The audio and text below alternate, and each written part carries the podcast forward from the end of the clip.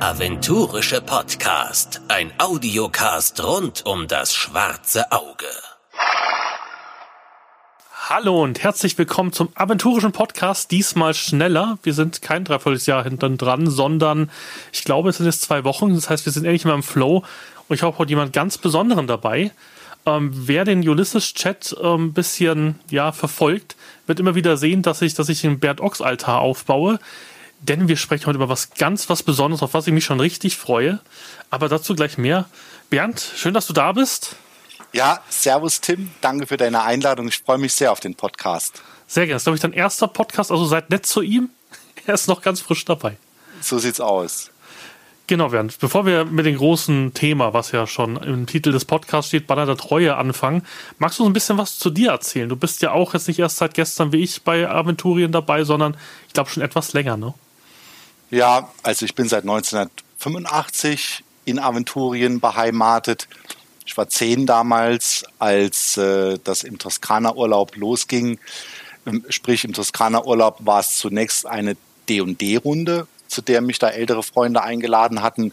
Und das hat mich damals so fasziniert. Ich habe damals einen Dieb gespielt und der Dieb hat zwar die halbe Zeit vom Abenteuer im Gefängnis gesessen, ah, aber ich war mit großen Augen da gesessen und dann meiner Mutter gesagt, Mama, ich brauche unbedingt das Spiel. Und dann kam die Mama irgendwann zurück und hat gesagt, ah, das gab's dort nicht, aber die haben was gehabt, was so ähnlich ist. Und das war dann das schwarze Auge. Und äh, so bin ich dann 1985 hingekommen und die Leidenschaft ist bis heute im Grunde ungebrochen ähm, und habe auch das Glück, dass ich eine Tischspielrunde habe, die sich alle zwei Wochen trifft, wo wir uns abwechseln, spielen und meistern. Das heißt also, Aventurien ist ganz tief in meinem Herzen verwurzelt. Sehr cool. Du hast ja auch sozusagen, ähm, Bannertreu ist nicht deine erste Publikation. Also ich habe jetzt nebenbei gerade die Wiki Aventurica offen und du hast ja schon einiges gemacht. Ähm, ja, also ich meine, obwohl man mich immer noch als, also als Jungautor, könnte man mich vielleicht weniger bezeichnen, aber als neuen Autor, relativ neu, ähm, das war, 2016 war das, da habe ich bei mir auf der Festplatte irgendwie mal aufgeräumt und ähm, irgendwie alte Abenteuerfragmente gefunden, die ich an, äh, dann an Ulysses geschickt habe. Ich sagte, komm, die hatte ich mal für irgendeinen Wettbewerb gemacht, habe sie nicht fertig geschrieben und keine Zeit mehr gehabt. Und da hatte sich dann damals der Nico Hoch zurückgemeldet und äh, hat gesagt, hey, cool, gefällt mir, passt zwar jetzt nicht eins zu eins zu unseren Plänen, aber wenn du Ideen hast, immer her damit. Und dann kam dann auch der Pitch zum Banner der Treue, noch unter einem anderen Arbeitstitel natürlich. Und der hat direkt verfangen. Und äh, der Nico meinte dann damals, aber wir müssen da schon auch die neue Zusammenarbeit mit Autoren auch ausprobieren und da was anderes machen. Lass uns vielleicht zunächst mal ein Heldenwerk oder sowas machen. Und da ist dann damals der dunkle Manadi entstanden.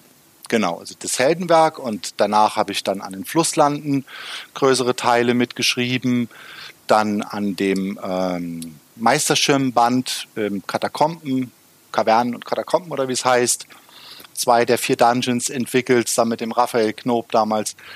Also da war schon einiges dabei, das auch Spaß gemacht hat tatsächlich glaube ich, Dornreich hast du sogar auch was gemacht. Steht hier bei Wikipedia. Äh, Dornreich ist ähm, nur eine Widmung deswegen, weil, glaube ich, Texte von mir übernommen wurden okay. aus, aus Flusslande. Sehr cool. Nee, also wie gesagt, ähm, ich kenne dich jetzt seit dem, seit dem KK. Leider, und das ist mal eine kleine Kritik an Ulysses, es ist noch überhaupt nichts bekannt, außer wir haben im Vorgespräch festgestellt, es gibt eine Werbeseite im aktuellen Boot, also schaut da gerne rein. Mehr ist offiziell noch nicht zu Ballad der Treue ähm, auch verlautbart worden. Also Nico, wenn du das hörst, es wäre mal super, so einen Werkstattbericht dazu zu hören. Denn wir können hier über viele Sachen nicht sprechen, die sozusagen im KK bekannt waren. Ähm, deswegen haben wir uns überlegt, Bernd, wir sprechen heute mal so ein bisschen darüber, ähm, über die grundlegende Storyline natürlich, die schon bekannt ist, mhm. aber danach würden wir so ein bisschen mehr reinsteigen, wie du so ein Metaplot-Abenteuer machst. Weil das Besondere am Banner der Treue ist ja, und das wissen die Hörer ja von mir, bin ein sehr großer Kritiker des aktuellen Metaplots, der sich nicht weiterentwickelt. Und das war so der Hoffnungsschimmer auf dem KAK, wo es mich letzte, wo es mich dieses Jahr gerissen hat. Letztes Jahr wissen auch die Hörer, war ich ja ähm, bei Eiserne Flammen als einziger so sitzen geblieben, so, was für Splitter? Keine Ahnung.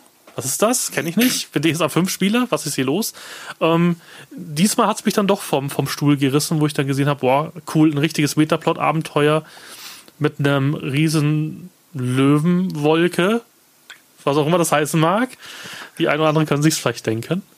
Ähm, ist halt geil. Also ich habe mich da mega drüber gefreut, aber erzähl so ein bisschen was zu Ballertreu, so weit wir es halt machen können gerade, weil halt wirklich wenig Infos draußen sind. Ja, also ich meine, vielleicht mal kurz zu der Löwenwolke. Ich habe ähm, das Cover hinter mir. Ich habe das auf Leinwand ausgedruckt und es sieht echt schick aus. Also ich habe es hier ähm, 1,50 Meter auf 2 Meter als große Leinwand an der Wand hängen. Und ähm, ja, es, ich denke, es ist schon relativ klar, dass das eine Löwin wohl sein kann. Und diese Löwin scheint ja jetzt nicht gerade in Schmusestimmung zu sein. Also vielmehr sieht sie irgendwie aus, als wäre sie ziemlich in Aufruhr. So, und wenn man dann das, sagen wir auch das Farbenspiel oder das ganze Blitzgewitter dort betrachtet, die Kämpfenden, die dort unten auf den Treppen aufeinander so richtig, man sieht dem Bild ja an, was es für eine Kraft hat. Also ja, also ich glaube schon, dass da einiges, einiges in Bewegung ist. Und vielleicht kurz zu zu dem Cover. Das Cover ist ja von Johannes Mücke. Das ist einer meiner besten und ältesten Freunde, der in Wien als Mitinhaber und Geschäftsführer für die Firma White Shot arbeitet. Und Johannes und ich haben früher zusammen DSA gespielt. Und es war immer unser Traum. Er hat so gesagt, ey Bernd, irgendwann machst du mal ein DSA-Abenteuer und ich mach's Cover dazu. Und er macht das ja wirklich jetzt hauptberuflich, wie man an dem Cover sieht. Ähm, solche Designs auch für Filme. Und, äh, und er hat sich tatsächlich dann dazu bereit erklärt. Ich habe das Nico vorgestellt. Ähm, die Nadine Schekel war dann mit eingeschaltet. Die haben sich dann mal das Artbook angeguckt und haben gesagt, hey, äh, von, vom Fachlichen her absolut, absoluter Gewinn. Äh, und dann hat das auch persönlich zwischen Nadine und Johannes gut funktioniert. Und hat der Johannes dann ähm, an einem Wochenende hat er dann das Cover da äh, reingezimmert. Und äh, dafür bin ich ihm sehr, sehr dankbar, was ich hier auch nochmal zum Ausdruck bringen möchte. Auf jeden Fall ist es Hammer. Vor allem ist es das, was mir am meisten gefällt, brennende Stadt, ne? Also es steht in der Werbebroschüre, ist Windsalt, was so halb lichterlos schon brennt. Und wer, wer mich kennt, weiß, dass ich ja ähm, Arivor sehr liebe, mein Lieblingsabenteuer bei, bei DSA 5, was ich gespielt habe, weil du halt da merkst, okay, die Welt geht unter. Das werden wieder, wenn das Julian hört, wird er wieder meckern, dass ich immer Aventurien in Schutt und Asche legen will. Aber ja, genau das möchte ich. Ähm, ist halt cool, weil halt Impact passiert und ich habe das Gefühl, wir dürfen jetzt nicht zu viel sagen, aber dieses Abenteuer hat Impact auf Aventurien. Es ist nicht irgendwie so, dass danach gesagt wird, ja, ne, dann stehen halt hier ein paar Truppen vor Arivor und ja, wir gucken mal, was passiert, sondern ich ja. glaube durchaus, dass es einen Impact geben wird. Also danach. du hast da natürlich äh, deine Interpretation schon genau. reingegeben. Es ist ja so, Tim, dass wenn man sich das Cover anschaut, es gibt ja jetzt keine eindeutigen Hinweise darauf, dass, dass diese Szene, die du da siehst, dass die in Winselt verankert ist. Also okay. ähm, ja, es ist zumindest mal nicht auszuschließen, dass das Abenteuer neben Winsalt auch noch weitere Schauplätze hat. Ähm, ich glaube, das ist sehr spannend, aber allein sagen wir mal, die, die Action, die, die aus dem Cover sozusagen einem ja richtig so entgegenspringt, ähm, trifft ganz gut so das Feeling, dass das Abenteuer auch rüberbringen wird. Ja, und das ist halt was, was wir sehr brauchen. Also ich möchte es niemand, kein Autor nahe treten, der das Abenteuer für DSA 5 geschrieben hat, aber als jemand, der jetzt sehr viel DSA 4 liest und sich immer mehr und die letzten zwei Jahre immer mehr natürlich mit Aventuren beschäftigt, fehlt halt schon so ein bisschen der Impact. Und ich weiß, du hast Flusslande geschrieben, aber Flusslande ist halt so das, die Regionalspiel, die ich am wenigsten mag, weil halt gar keine Action passiert, was halt bei den Flusslanden normal ist, was auch vollkommen verständlich ist, aber mir fehlt halt der Impact. Also ich spiele halt jetzt viel Pathfinder und D&D, habe heute ähm, den, den, den Asche-Abenteuerpfad von Pathfinder 2 gekriegt und sag so, okay, Leute, es geht los, es geht los, Explosion, brennt, alles explodiert, super weil dafür spiele ich ja ein Pen and Paper Rollenspiel. Also ich möchte ja nicht Tim der dicke Informatiker spielen, das wäre sehr langweilig ist oder so so, so ein IT Pen and Paper wäre bestimmt super super spannend für alle Leute und manchmal habe ich das Gefühl, ist das halt DSA. Also DSA ist sowieso ja der der Bauer Heinrich, der hat seine drei Schäfchen verloren. Oh, da ist noch ein kleiner Dämon aus dem Pandemonium und dann bringst du die Schäfchen wieder zurück. Das ist halt das kannst du ein paar Mal bringen, aber wir haben es im Vorgespräch auch schon gesagt, mir fehlt so ein bisschen der MCU-Gedanke, in das schwarze Auge. Das heißt, irgendwie jedes Abenteuer hat einen Mikro-Impact auf die Story, aber du trittst halt immer wieder einen Stein an. Du trittst hier einen Stein in den Abenteuer an und zwei Jahre später passiert was. Das wäre halt cool, wenn das mehr kommt und da hast du die Hoffnung bei, einer Treue, dass die DSA-Redaktion, das hat mir Nico ja auch schon im KK versprochen, jetzt mehr metaplottig wird und das begrüße ich. Das liebe ich. Ja. Deswegen bin ich auch super stolz, dass du hier bist, weil, wie gesagt, ich freue mich da wahnsinnig drauf. Ja, schön. Ich meine, wenn man, wenn man auf die Entstehung eingeht vom Banner der Treue, ähm, ich glaube, Jasmin Neitzel hatte das, glaube ich, auf der Online-Con irgendwo ja, auch in einem ihr Kommentar größter Fehler. Ver vermerkt irgendwo, hatte mal geschrieben, äh, auch nicht ganz zu Unrecht es war ja zunächst ein Pitch, der, da bin ich mir gar nicht mehr sicher, ob er für ein Heldenwerk gedacht war. Es war ein, ein kleiner Abenteuer-Pitch, sage ich mal, von der Grundidee. Und äh, von diesem ersten Pitch bis zu dem finalen Manuskript ist das Abenteuer natürlich auch immens gewachsen. Und, äh, und da muss ich auch sagen, da hat der Nico auch ähm, weißt du, auf der Arbeitsebene klasse mitgearbeitet, auch in dieser Entwicklungsphase. Wo können wir hin? Wo wollen wir hin? Das hat wahnsinnig viel Spaß gemacht, Tim. Also so dieses, weißt du, wenn man sich dann auf der DSA-Ebene begegnet, Autor, Redakteur und sagt dann, hey, und dann können wir so und so machen und dann, hey, wie wären das, wenn das und das und oh, cool, und das bauen wir noch mit ein. Und dann irgendwann kam er an den Punkt, als ich dann an der Outline war, und dann musste ich ja die Zeichenplanung machen, habe ich gesagt, ey, Nico, ich habe echt ein Problem. Ich glaube nicht, dass ich das Ganze als, ich weiß jetzt nicht, wie wir das als 64 Seiter hinbekommen können. Ne? So von dem, was wir vorhaben, an Geschichte zu erzählen, an Abenteuerplot. Und da hat der Nico auch echt cool reagiert und dann hat er gesagt, hat er nämlich den Ball auch zurückgespielt, hat gesagt, ja, Bernd, ich meine, es gibt generell zwei Möglichkeiten. Ähm, mach dir mal Gedanken drüber. Entweder man macht zwei Abenteuerbände draus, so wie das bei Donnerwacht war. Oder man macht den großen Hardcover-Band draus, so wie das bei Klingen der Nacht beispielsweise war. So. Ähm, da hat er den Ball erstmal zurückgespielt an mich und ich habe dann drüber nachgedacht und, ein, und zwar relativ schnell klar, dass zwei Bände nicht tragen werden. Und zwar aus einem ganz einfachen Grund, weil der Spannungsbogen nicht passen würde. Mhm. Ähm, bei Donnerwacht hast du ja tatsächlich durch die Ereignisse im Band 1 und die Zeit, die danach vergeht, irgendwo eine gute Möglichkeit gehabt, so einen kleinen Cut zu machen zwischen den beiden Bänden. Und das hätte beim Banner der Treue nicht funktioniert. Du hast da einen Spannungsbogen, der sich anders entwickelt, der, der auf so einen Kulminationspunkt hinläuft. Und als ich das dem Nico dann so äh, erklärt und zurückgemeldet habe, äh, hatte ich gemerkt, dass er die gleichen Gedanken auch schon hat. Er hat gesagt, ja Bernd, sehe ich genauso, erklärt das ab und dann hat Markus das wohl auch abgesegnet. Und so ist dann noch, sagen wir mal, on the flow während der Outline das Banner nochmal zu einem, zu einem Hardcover-Band gewachsen. Also hätte ich keine Möglichkeit gehabt, zum Beispiel einen Cliffhanger oder sowas zu machen. Oder wäre es unpassend gewesen sozusagen? Das wäre, das wäre aus meiner Sicht unpassend gewesen. Mhm. Also, ähm, weil die Geschichte nimmt ab einem gewissen Zeitpunkt der Handlung Tempo auf. So. Okay. Und, und, ähm, und läuft auf eine Klimax zu. Und wenn ich da, wenn wir da irgendwo äh, also es hätte sehr künstlich gewirkt. Ich glaube eher, dass es, dass es frustrierend oder so, so äh, Gefühl erzeugt hätte. Ähm, ich glaube, es ist auch von seiner Kapitelstruktur. Es hat ja diese klassische drei Kapitelstruktur. Mhm. Und irgendwie, wenn man es in zwei Bände hätte aufteilen wollen, hätte man entweder irgendwie im zweiten Kapitel irgendwo einen Schnitt durchziehen müssen oder hätte ein Kapitel künstlich kürzen oder das andere strecken müssen, damit es irgendwie sinnvoll in zwei Bände aufgeteilt ist. Und das hätte, das wäre also dem Abenteuer in der Geschichte abträglich gewesen. Deswegen war ich total glücklich, als der Nico gesagt hat, ey Bernd, machen wir so. Und jetzt ist es eine richtige Bombe. Und es ist eine super geile Karte dabei. Die haben es, glaube ich, auch auf der Online-Con gezeigt. Das ist ja eine Tapete. Ich glaube, ja. A1, oder? Ist das so? Ja, also die Karte, die Karte ist ja, also die Karte ist natürlich sensationell. Und aber wie gesagt, da äh, ziehe ich mir keinen Lorbeerkranz für auf, weil das ist jetzt nicht auf meinen Mist gewachsen, sondern das hatte tatsächlich der Nico aus Klabustadt an der Stelle.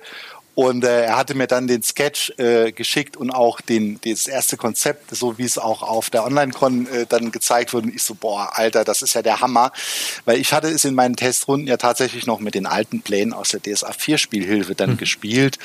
Und ähm, die sind schon gut gemacht, aber weißt du, wenn man die heutigen Standards kennt, ähm, das ist natürlich jetzt, also vor allem vor allem es ist ja nicht nur so, dass, dass der Plan jetzt auf ein neues Layout, Design und schön mit Hochglanz, sondern es sind auch bewusst der Nico hat bewusst auch auf bestimmte Dinge Wert gelegt, die jetzt Winsalt auch zeitgemäßer erscheinen lassen. Also wenn man da mal genau nachher sich die Nordstadt anguckt, ähm, dass auch das, was man auf dem Plan sieht, in etwa so dem entspricht, was Winsalt auch für eine Einwohnerzahl hat. Weißt du, wie groß mhm. sind die mhm. Stadtteile? Und dann haben wir so ein paar Details ausgebessert noch, die dann nicht ganz mit der Beschreibung in Einklang gestanden haben. Also die Karte ist, ist, ist ein Kracher. Ich hoffe wirklich, dass das ein Blueprint für kommende Abenteuer Ich bin auch zum Beispiel ein großer Fan von diesen Hardcover-Büchern, die auch Klingen der Nacht der stehen. Ich bin halt kein großer Fan. Also ich finde halt schade zum Beispiel, dass die Sternträger-Kampagne nicht als Hardcover da ist, sondern natürlich ist verständlich, man will die Abenteuer möglichst schnell hintereinander rausbringen. Es hat jetzt da nicht so gut funktioniert, was jetzt halt einfach ein rechtliches Problem war und nichts, was die Redaktion zu verantworten hatte. Ähm, aber ich fände es halt schön, wenn da ein Buch steht. Ich bin ja auch einer, der, der die Entscheidung von Ulysses zum Beispiel überhaupt nicht mag, auf diese Softcover zu gehen. Ich habe hier Softcover für den Spieltisch, ganz klar, aber ich bin ja kein Fan davon, die Hardcover sozusagen ähm, so zu machen, dass man sie kaum noch bekommt. Und deswegen finde ich es umso geil, dass halt wieder ein Hardcover-Band rauskommt, weil du hast halt einfach was Cooles in der Hand. Und es macht auch gef gefühlt die Sache einfach wertiger. Ja, also ich meine, ich habe natürlich auch unterschiedliche Blickwinkel und Stühle, die ich da einnehmen kann. Klar. Jetzt, jetzt rein, ich bin ja auch jetzt seit, seit Kindestagen an Fan und Spieler und Sammler. Für mich machen sich die Hardcover-Bände natürlich im Schrank ähm, auch schicker. Das ist, glaube ich, ganz klar. Ähm, das mit den Softcover-Bänden ist, glaube ich, tatsächlich auch eine Frage der Wirtschaftlichkeit. Ich weiß jetzt gar nicht, wie, wie teuer war jetzt äh, Eiserne Flammen äh, oder Klingen danach? Hast du das im Kopf? Ich glaube 40 Euro. Nee, nee, nee. 35 Euro? Die, die sind ja, ich glaube, so ein Einzelabenteuer kostet, glaube ich, 14,90. Genau. Ja, und ich glaube, die Hardcover-Bände kosten aber weniger als das Doppelte. Das ist, wahrscheinlich ist es auch eine wirtschaftliche Erwägung, aber unbeschadet dessen, ich finde es auch cool, die Hardcover-Bände, irgendwie, sie fassen sich geiler an. Sie, du hast im Schrank halt direkt den Buchrücken, was halt cool ist. Du siehst auch direkt, wo es steht. Bei den, bei den Heftchen musst du halt erst mal durchblättern, äh, wo ist denn jetzt gerade dieses oder jenes Abenteuer. Also freut mich auch sehr, dass es so gekommen ist, Tim, auf jeden Fall. Nee, ich habe wirklich gehofft, dass das jetzt weitergeht und dass auch eigentlich mal ein Metaplot kommt, weil wie gesagt, diese Wolke gefällt mir. Und ich habe irgendwie so, so das Gefühl, also, dass wir vielleicht ein bisschen Metaplot-Geschichte jetzt mal hören. Von wegen, die letzten Jahre ging es immer wieder darum, ja, bleibt das Pantheon so oder bleibt das Pantheon nicht so? Und ich glaube, das wird spannend. Also, also es ist ja so, auf dem der Buchrücken ist ja jetzt mit dem letzten aventurischen Boten veröffentlicht worden in dem Begleitheft. Mhm. Und da steht, ich habe es jetzt nicht vor mir, aber ähm, es steht so sinngemäß dort drin und und, uh, ich kann es ja mal vorlesen, ich habe es gerade hier. Hast du es vor dir? Ja, dann lies ja. doch mal. Winsalt. Unter der gesch geschichtsträchtigen ähm, Kapitale des Horasreichs liegt die Ruinen Bosbarans, in denen sich manch altes Geheimnis der Vergangenheit verbirgt. Die lichtlose Sotar Sotarena? Soterranea. Soterranea, wie das unterirdische Labyrinth aus den verschlungenen Gängen, den schaurigen Katakomben und finsteren äh, Kavernen genannt wird, hat es schon mehr als einen Schatzsucher verschluckt. Also allein sowas. Wie kannst du sowas schreiben? Ja, ja, das, das ist genau das, was da unten abgeht. Ja, und deswegen. Das erzählt sich von selbst. Ja. Also das ist halt, da freue ich mich. Also wie gesagt, ich kann euch nur einen empfehlen, kauft den aventurischen Boten. Und ähm, in der Kaufausgabe, also wenn ihr sozusagen das Abo abschließt, kriegt ihr immer ein super Heldenwerk mit dazu. Um, ähm, und da sind eben auch Werbeseiten mit drin und schaut euch das an. Es ist geil. Und Nico, nochmal, wenn du das hörst, veröffentlichen, veröffentlichen, veröffentlichen. Das ist Hammer. Das wird mega geil. Da freue ich mich richtig drauf. Gerade nach der ganzen Corona-Krise hoffe ich ja, dass es noch irgendwie dieses Jahr rauskommt, dass man es dann vielleicht noch am Spieltisch mal wieder schön spielen kann, weil das möchte ich nicht in einer Online-Runde spielen, ehrlicherweise. Das möchte ich am, am Tisch spielen. Genau. Und was ja noch dazu kommt, ist ja auch sozusagen der, der, der Blueprint es gibt ja sozusagen ein Meisterset dazu mit, mit Handouts und mit Blips und so weiter. Ich glaube, es ist jetzt zweigeteilt worden. Ich bin mir auch nicht mehr ganz sicher bei der Online-Con gewesen. Ja, genau. Also der ähm, dem, im Detail weiß ich natürlich auch nicht genau. Ich kenne auch nur jetzt die, die Veröffentlichung ähm, von der Online-Con. Aber der eine Teil, das ist, glaube ich, ein Blip-Set. Das ist ganz, ganz spannend, weil das, das Abenteuer ähm, man hat natürlich auch bestimmte, ich sag mal, bestimmte Konflikte, Konfliktsituationen, ähm, wo, wo auch gekämpft werden muss, Bodenpläne, die sich anbieten können. Und ähm, da kam dann Nico mit der Idee, hey, wie wäre das denn? Wir haben jetzt ohnehin so dieses Thema, der Blips ist ganz gut angekommen. Da habe ich gesagt, ja, ich glaube, für, für gewisse Szenen und, und Ereignisse wird das Gruppen sicherlich viel Spaß machen und das heißt, bestimmte Meisterfiguren, Gegner, also auch generische Gegner und sowas, die dann mit Blips abgebildet werden und dazu soll es dann, glaube ich, auch Bodenpläne geben, sodass man das dann auch am Spieltisch visualisieren kann. Und was ich genau. persönlich dann halt auch sehr geil finde in Verbindung mit der riesen Winselt-Karte ist, wenn du dann diese große Winselt-Karte, die eine 1 ist ja mega, ähm, da liegen hast und ähm, weil das, das Abenteuer wird auch sehr dynamisches Spiel in Winselt mit sich bringen. So. Und ähm, dann hast du natürlich so ähm, einen großen Stadtplan, hast dann auch Blips, wo du vielleicht bestimmte Bereiche positionieren kannst, wo du sagst, also hier an der Bogenbrücke, die ähm, in Winselt über den Jagdwir führt, sind die Greifer, also so, so nennt man die Stadtgarde von Winselt positioniert. Ähm, dann machst du halt dort einen Blip hin, dass man auch immer sieht, okay, hier sind Wachen. Das, das könnte ja Bedeutung haben für ein Spiel in Winselt, je nachdem, was die Helden zu tun haben, wo sind äh, stärkere Posten von Stadtwachen positioniert zum Beispiel. Ja, und ähm, das ist der Teil und dann gibt's glaube ich, noch in dem anderen Teil solche Overlay, weißt du, wo vorne, also Bilder, glaube ich, Porträts von Meisterfiguren, wo du über deinen Meisterschirm hängen kannst. Genau, diesen Universal-Meister, Meisterschirm, wo du dann sozusagen hinten und vorne sozusagen Sachen reinschieben kannst. Ja, genau. Und wo auch dann so Werte auf der Rückseite drauf sind irgendwie. Also ich bin da sehr gespannt drauf, weil der, den, der Nico gesagt hat, dass er das einfach auch mal ausprobieren will. Bei dem, so, so eine Art von Produkt gibt's ja noch nicht im Detail. Und dass er gerade beim Banner der Treue eine geeignete Plattform gesehen hat, das mal auszuprobieren, einfach wie das ankommt bei den Fans, bei den Spielern Spielern. Was ich persönlich, Tim, also ich bin jetzt jemand, ich brauche das nicht so unbedingt. Ich brauche nicht ganz so viel Haptik, aber ich weiß, dass es äh, viele Spieler gibt, die das auch echt cool finden. Und ich finde es sehr spannend, dass das jetzt gemacht wird und den Leuten einfach, weißt du, letzten Endes ist es ja ein Angebot.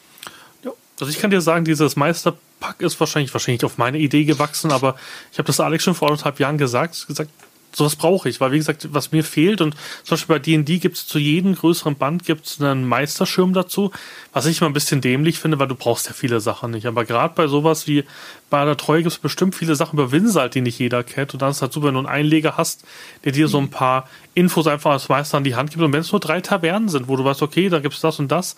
Ich finde es immer schön, weil es hilft dir halt einfach, dich aufs Wesentliche zu konzentrieren beim Meister. Und gerade für mich als Anfänger ist das wahnsinnig cool, wenn ich Sachen habe oder ich liebe zum Beispiel Havena, die, die, die, die Box, ähm, weil da alle möglichen Sachen drin sind. Und wenn es nur die, die Hafenkarte ist, aber es sind alles Sachen, die ich immer nicht produzieren muss für den, für den Spieltisch. Und ich, ich habe ja in Klammern leider immer mit Julian gespielt jetzt und der legt halt die Latte halt extrem hoch als Meister und ja. du bist halt immer versucht, danach zu eifern und es ist halt schön, wenn dir viele der Sachen einfach schon mit Abenteuer mitgegeben werden und gesagt wird, ja, hier, guck mal, hier ist schon hier ist, hier, ist eine, hier ist eine Karte zum Beispiel von der Stadt, ist ja bei DSA 5 einfach eine richtig schlimme Sache, weil du für viele Abenteuer gar keine aktuelle Regionalspielhilfe hast, damit auch keine, keinerlei Stadtkarten und sowas und kauf heute mal ein DSA 4 Regionalspielhilfe, da kannst du auch dein Auto in Zahlung geben. Also von mhm. dem her finde ich das immer super, wenn sowas bei einem Abenteuer dabei ist. Und deswegen schätze ich jetzt auch dieses, dieses Deluxe-Abenteuer. Also, dass es halt einfach ein Hardcover-Buch ist, wo alles zusammen ist, wo wir nicht nach dreimal die Seiten rausfliegen. Dass ich ich bin jetzt kein Blips-Fan, weil wir viel mit Magnettafeln arbeiten und ausdrucken. Aber zum Beispiel dieses Meisterpaket finde ich super geil. Also ich finde, das ist die richtige Richtung, die die Redaktion zeigt. Und jeder, der es auch so sieht, kann ich nur empfehlen. Einfach der Redaktion auch einfach. Man kann auch der Redaktion übrigens nette E-Mails schreiben. Das höre ich immer wieder, dass nur immer negative E-Mails kommen. Wenn die Jungs und Mädels was richtig machen, schreibt ihnen einfach eine Mail. Die, die, diese, diese freuen sich durchaus von diesen ganzen Peitschenhieben auch mal so eine positive Nachricht zu bekommen, dass irgendwas gut ist ich bin ja auch in letzter Zeit sehr kritisch, aber wie gesagt, wenn was gut läuft und wenn euch was gefällt und wenn euch sowas wie Banner der Treue auch gefällt, schreibt es der Redaktion. Weil ihr müsst euch immer überlegen, wir hatten dieses Thema beim, beim letzten Mal ja, wo ich mich sehr über die, über die Community aufgeregt habe. Die kriegen den ganzen Tag nur Scheiße ins Gesicht geworfen. Im wahrsten Sinne des Wortes. Also Nico Hoch bekommt wahrscheinlich 35 Hassmails, wie schlimm es ist, dass ein NPC irgendwie in, in, in, in was weiß ich wo gestorben ist. Wie kann man das machen? Und den gibt es seit 30 Jahren ja, das musst du, musst du den ganzen Tag lesen, weil es könnte ja auch mal irgendwo in diesem ganzen Haufen Scheiße irgendwo so ein kleiner Diamant versteckt sein. und seid dieser Diamant auch mal. Also wenn ihr irgendwas cool findet, wie zum Beispiel so ein Meisterschirmeinleger oder auch, dass ein Hardcover-Band statt, statt einem normalen Abenteuer rausgebracht wird, schreibt das. Schreibt es in den Kommentaren unter Facebook, schreibt es ihm per E-Mail, die freuen sich darüber. Das sind auch alles Menschen und keine Halbgötter. Das heißt, die haben auch einen schlechten Tag, wenn sie 60 Mails kriegen, wie doof sie alle sind. Muss man auch mal dazu sagen, weil ich glaube, das wird auch oft vergessen, was die Rede eigentlich macht und zu welchen Gehältern auch. Also wie sich da Leute immer aufregen, von wegen, ja, was, was geht da, was geht da. Sei dankbar, dass es die gibt, weil es gibt nicht, glaube ich, so viele DSA-Redakteure in Deutschland, die auf dem Niveau arbeiten würden. Das, glaube ich, kannst du auch bestätigen, Bernd, ne? Ähm, ja, also ich meine, ich kenne natürlich keine Insights an der Stelle, aber es ist ja tatsächlich so. Ich meine, wie viele Redakteure haben wir aktuell? Ich glaube vier. Vier. Vier mit, mit Nico, mit Alex, äh, Zoe und Johannes. Und äh, die vier hängen sich voll rein mit Herzblut. Ich kenne sie alle mehr oder weniger persönlich, habe mit allen schon Kontakt gehabt und sie alle schätzen gelernt in ihrer Arbeit. Und ähm, ja, also ich kann nur hoffen, dass, dass der Weg auch weiter verfolgt wird, dass, weißt du, ich, ich bin groß geworden in der Zeit, als die großen Geschichten erzählt wurden. Ich erzähle immer gern die Story, als wir da in den 90ern, war ich irgendwie auf einem Con und habe dann so eine Testrunde, Spielrunde beim Stefan Küppers gespielt. Der hat damals aus der Horasreich-Box, aus der Lieblichfeld DSA 3 Box hat er, glaube ich, irgendein Abenteuer gespielt und dann saßen wir danach noch und da habe ich dann so gesagt, ey, sag mal, Stefan, was, was könnte man denn noch für Abenteuer spielen? Kannst du mir was Gutes empfehlen? Und dann hat er gesagt, ey, kennt ihr schon Staub und Sterne? Ähm, äh, Albtraum ohne Ende und unsterbliche Gier. Also die waren damals veröffentlicht zu der Zeit. Kann man dann auch nachvollziehen, wann das war. Das muss, keine Ahnung, 3, 4, 95 gewesen sein. Und ich so, nee, nee, ah, cool, ich werde es unserem Meister erzählen. Und so ging es dann in die G7 rein. Und so ging es dann los mit den großen Geschichten. Und das ist das, was mein Herz immer hat höher schlagen lassen. Und äh, ich habe versucht, das, was ich jetzt im Rahmen der Geschichte für das Banner der Treue mit reingeben konnte, an Herzblut reinzulegen und äh, sehne mich selbst immer auch nach diesen Geschichten von Autorenkollegen und, ähm, und auch von der Redaktion. Und das ist so meine große Hoffnung, dass das auch weitergeht, dass wir diese Geschichten erleben können, weil Aventurien hat noch ganz viele Geschichten parat, die erzählt werden wollen. Ja. Dazu brauchen wir aber auch eine starke Redaktion. Das heißt, ihr müsst sie auch stärken als Zuhörer. Das heißt, seid nicht, und das habe ich letztes Mal schon gesagt, seid nicht mal die leisen in den Kommentaren, die sagen, ach, der Klügere gibt nach, das ist Blödsinn. Nie gibt der Klügere nach. Wir sehen es in der Politik, dass kein, keiner da oben klug ist, der irgendwie nachgibt, sondern man muss laut sein man, ja, also man dazu will ich auch was sagen, Tim, auch was ja. die inhaltliche Ebene angeht, ja. weil ähm, ich habe die, die Redaktion als äh, extrem konstruktiv auf der Arbeitsebene erlebt und jetzt an der Stelle auch nochmal Kompliment an den Nico für die Zusammenarbeit, auch den Dank an ihn äh, auf der inhaltlichen Ebene, weil das ist wirklich grandios gelaufen und äh, auch mit anderen Redakteuren in anderen Projekten, an denen ich beteiligt war, ähm, da hast du keine sturen Leute sitzen, sondern ähm, wenn diese Zeit da ist und, und, dieser kreative Austausch erfolgt, dann macht das wirklich Spaß. Ähm, was ich halt in den letzten Jahren erleben musste, ich meine, schau, es gab eine Zeit, da bestand die Redaktion ja nur aus zwei Leuten. Ja. Also der Alex und der Nico mussten ja eine Zeit lang den Laden zu zweit schmeißen. Und ähm, klar gab es da natürlich dann auch mal Durststrecken und solche Dinge das ist meine große Hoffnung, dass sich das verbessert, weil auf der inhaltlichen Ebene hatte ich da bislang nie ein Problem. Und, und weißt du, das Schöne ist ja, ich kenne das ja auch, wenn du mit anderen Autorenkollegen, ich habe zum Beispiel an den Flusslanden mit dem David Schmidt einiges sehr intensiv zusammen gemacht oder bin auch mit dem Julian Hertel intensiv im Austausch über DSA, was immer wahnsinnig viel Spaß macht. Ähm, das ist das, was DSA lebendig macht, was die Ideen entwickelt. Weißt du, wenn man so im Brainstorming ist, über DSA spricht miteinander, sich so pusht und dann, weißt du, wenn dann der Hype-Train dann losgeht. Ähm, und das ist doch das, was, was uns alle nochmal zu Kindern im Manne werden lässt. Und das ist das, was für mich DSA auch ausmacht.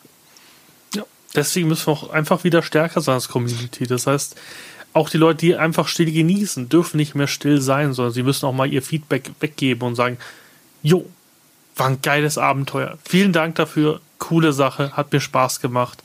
Und das muss auch kommen. Weil natürlich, ich bin ja auch jemand, der jetzt gerade viel kritisiert, weil ihm viele Sachen ein bisschen gegen den Strich gehen. Aber wie gesagt, diese vier sind die wichtigsten Leute für uns in DSA. Die stehen als letzte Verteidigungslinie vor einem, vor einem guten DSA. Das heißt, wir müssen sie halt auch empowern und müssen ihnen auch zeigen, wenn sie auf dem richtigen Weg sind. Und das kommt mir viel zu wenig derzeit raus, sondern man feiert irgendwelche Würfel ab, man feiert irgendwelche Sachen ab, aber eigentlich sollte man dieses Grund-DSA mehr abfeiern. Das fehlt mir gerade extrem. Also wirklich zu sagen, hey, macht was und auch ähm, als Autoren aktiv werden. Jeder von euch kann einfach einen aventurischen Botenartikel einsenden. Ob der genommen wird oder nicht, ist ja erstmal nicht wichtig, sondern die Redaktion muss sehen, es gibt DSA-Spieler, die aktiv sind, die nicht nur an ihrem Tisch vor verschraubten Büchern sitzen, sondern die aktiv auch Metaplot vorantreiben wollen. Man sieht es ja auch bei dir, Bernd, wie du zu DSA gekommen bist. Du bist nicht zu DSA gekommen, weil Nico gesagt hat, du Bernd, wir haben dich ja. mal leiten sehen auf dem, auf dem, auf dem, auf der Redcon. Hast du nicht Lust, ein Abenteuer zu schreiben? Nein, du wurdest selber aktiv und hast versucht, sozusagen dein, dein DS, dein Aventurien auch einen Stempel aufzudrücken und zu sagen, hey, ich möchte hier dabei sein und das kann man einfach auch ganz vielen Leuten einfach nur raten, dass sie da auch aktiver werden. Ja, auf jeden Fall. Also ich, bei mir war es ja so, ich habe ja irgendwann in den 90er Jahren, ähm, da lief das ja noch ganz anders, ohne E-Mail, da hast du ja noch mit Briefen ja. geschrieben. Ich habe damals als Borbard-Kampagne, hatten es ja alle gehypt und viele, die dann nachher auch zu Autoren wurden, sind ja auch in der Zeit der Borbard-Kampagne da gehypt worden und haben geschrieben. Und ich habe damals ein Abenteuer geschrieben und äh, ich habe es heute noch hier liegen. Ich muss heute noch schmunzeln und lachen, wenn ich es lese teilweise. Und habe das damals eingereicht. Und äh, da hat mir dann Schmidt Spiele zurückgeschrieben, naja, es gefällt Ihnen gut. Und Sie haben es jetzt mal an die Chefredaktion weitergeleitet und so weiter. Und drei Monate später kam dann der Brief, ah, leider ist Schmidt Spiele Konkurs gegangen. Leider können wir das jetzt nicht weiter bearbeiten, so irgendwie.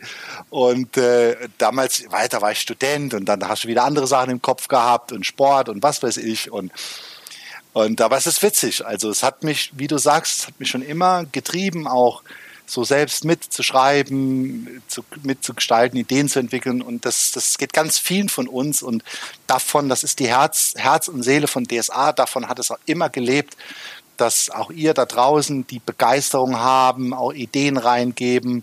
Und aus Kleinem kann Großes entstehen. Da, du, Tim, das war ja bei mir jetzt nicht anders. Ich habe ein paar ja. Abenteuerfragmente eingereicht. Und zwar nur, weil ich dachte, naja, es schadet ja nicht. Bevor ich es jetzt wegschmeiße, schicke ich es mal an Ulysses. So, und am Ende des Tages ist sowas wie das Banner der Treue herausgekommen. Damit hätte ich vor vier Jahren auch nicht gerechnet. Ja, man muss einfach da extrem auch aufpassen, was in den letzten Jahren passiert ist. Es gibt nur noch vier, drei oder vier deutsche Rollenspiele, wo ich überhaupt so beteiligen kann. Sie siehst ja bei D&D und bei Pathfinder zum Beispiel bei Pathfinder, ist, ist, ja, ist ja kein Geheimnis, ich wollte ja einen Pathfinder-Podcast zu diesem aventurischen Podcast dazu machen, weil mir Pathfinder extrem gefällt. Aber Paizo sitzt halt da drauf wie die Hände auf dem Ei, da kriegst du gar nichts. Und mit Ulysses haben wir Leute, die hören auf uns, die hören uns zu, die wollen unsere Infos haben. Und es gibt vier deutsche Rollenspiele noch, wo man sich aktiv als Deutscher beteiligen kann. Das ist DSA, das ist Hexen, das ist Splittermond und Shadowrun. Das war's bei keinen anderen wüsste ich, dass sie sozusagen Community-Content überhaupt aufnehmen würden. Und ja, das, und es kann weniger werden. Ja. ja. Und wir sollten stolz darauf sein, dass, dass wir bei DSA so interaktiv mitgestalten können. Dass uns auch Leute zuhören. Und ich bin ja auch kein besonderer Mensch. Ich bin halt irgendwann vor, vor, vor zweieinhalb Jahren zur Redcon irgendwie vor, vor, vor dem, vor dem Alex gestanden, habe gesagt, Alex, Magie in DSA ist Kacke dann hat er sich zusammen mit mir mein Regel, mein, meinen Heldenbogen anguckt und sagt, ja, ja, da fehlen ganz viele Zauberthemen noch machen, das, das, das und dann ist der super stark. Und das war der, so war mein Kennenlernen mit Alex. Und jetzt sind wir in regen Austausch und, und, und sprechen viel. Ich gebe ihm viel Feedback ähm, über Alex und ich bin ja auch nichts Besonderes. Also ich bin, ich habe gar keine Ahnung von DSA, auch nach zwei Jahren immer noch nicht richtig. Und trotzdem hören sie einen zu und nehmen Inputs auf. Und das ist ganz wichtig und das sollten viel mehr Leute auch mal nutzen, um interaktiv auch mal mit den Leuten zusammenzuarbeiten. Weil es ist jetzt einfacher wie nie auf dem Discord und per E-Mail. Ne? Aber du hast Begeisterung und das ist, glaube ich, das, was am Ende immer zählt, weil du wirst die, also nach meinem Gefühl, DSA hat immer davon gelebt und sich sich danach äh, entwickelt, dass es Begeisterung erzeugt hat. Wenn ich überlege oder mich erinnere, wie wir das früher, gerade zu Zeiten, als wir Studenten waren, als du noch dir die Nächte um die Ohren geschlagen hast, wie wir DSA, ich sage jetzt echt, ab abgebrannt, abgefackelt haben, wenn wir Greifenfurt gespielt haben bis morgens um sechs und die Leute irgendwann zwischendurch mal auf der Couch gelegen, eine Stunde später wieder wach geworden. Was, die Orks kommen? Nein! Und weiter geht's. Und ich weiß aus vielen Gesprächen mit Leuten auf Cons, dass es den Leuten also gerade so unsere Generation, die jetzt vielleicht so irgendwie so plus minus um die 40 ist, genauso gegangen. Und die, die neuen, in Anführungszeichen, Leute können das oder haben sie irgendwie das Recht oder sollen die Chance haben, das genauso erleben können. Weil das ist die Begeisterung, ob du jetzt hier jedes Detail kennst oder nicht. Äh, keiner von uns ist ein wandelndes Lexikon außer vielleicht der Kollege Lukassen, der über ein fulminantes DSA-Wissen verfügt. Ähm, aber weißt du, das sind so Dinge, darauf kommt es am Ende ganz entscheidend nicht an, sondern dass du diese Begeisterung und Leidenschaft hast, weil diese Leidenschaft steckt andere Leute an. Und das ist das, was so ein Spiel trägt. Und das ist für mich die Seele, der rote Faden, der sich durchs schwarze Auge zieht. Bis heute. Und ich hoffe, dass mit dem Banner der Treue ähm, mir da auch in Zusammenarbeit mit der Redaktion auch was gelungen ist, wo man das spürt, wo die Leute einfach spüren, ey, da haben Leute mit Begeisterung dran gearbeitet und wenn der Meister diese Begeisterung spürt, aufnimmt und überträgt es an seinen Spieltisch und dann sind schon wieder vier, fünf andere Leute infiziert. Und das ist doch das, was wir alle wollen. Ja, kann ich genauso unterschreiben. Und ich hoffe einfach, dass jetzt bei DSA 5 kommt. Weil, wie gesagt, das ist halt das, wo du neue Leute halt derzeit nicht abholen konntest. Theaterritter war schon cool, muss man sagen. Es gab viele coole Szenen, aber es war nicht diese Epik, die du erwartet hast also zumindest ich erwartet habe. Mir ging es ja nur so, dass ich von der G7 viel gehört habe und natürlich auch dann mit den falschen Leuten gesprochen habe, so wie Julian, der mir dann auch erzählt, wie toll das alles war und wie geil und da stehst du natürlich da und denkst du immer so, hm, ja, Detektivplot, das ist das, was ich gesucht habe. Nicht. Wo, wo explodiert irgendwas? Und deswegen gefällt mir Arivor so gut, weil Arivor, da, da sitzt du da und denkst dir, das haben sie nicht wirklich gemacht.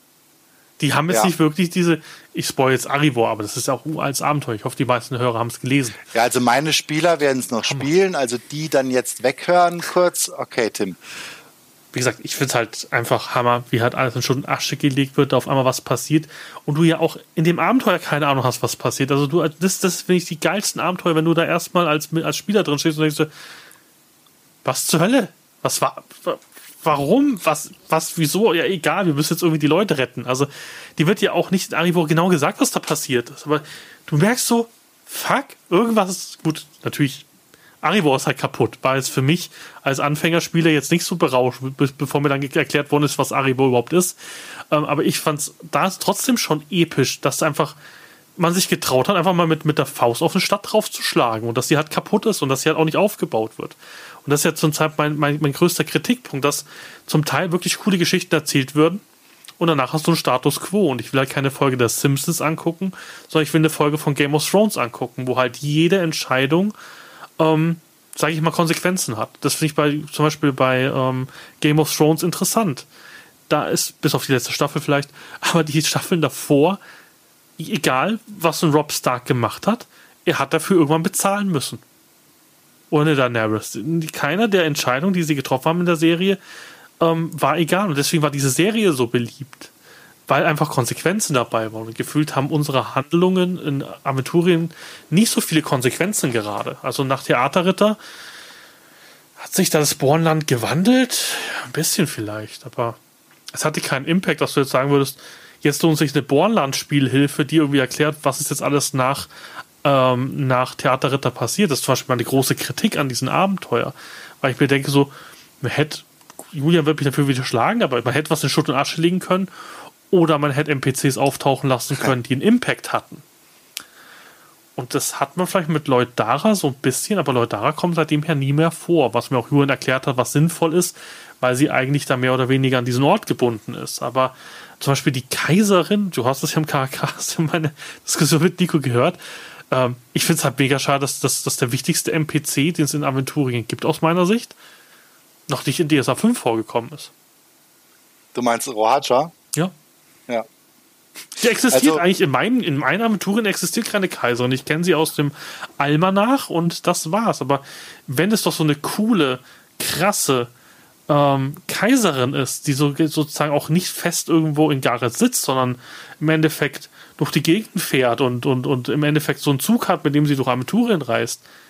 Wieso treffe ich die nie? Und das ist halt schon so eine Sache.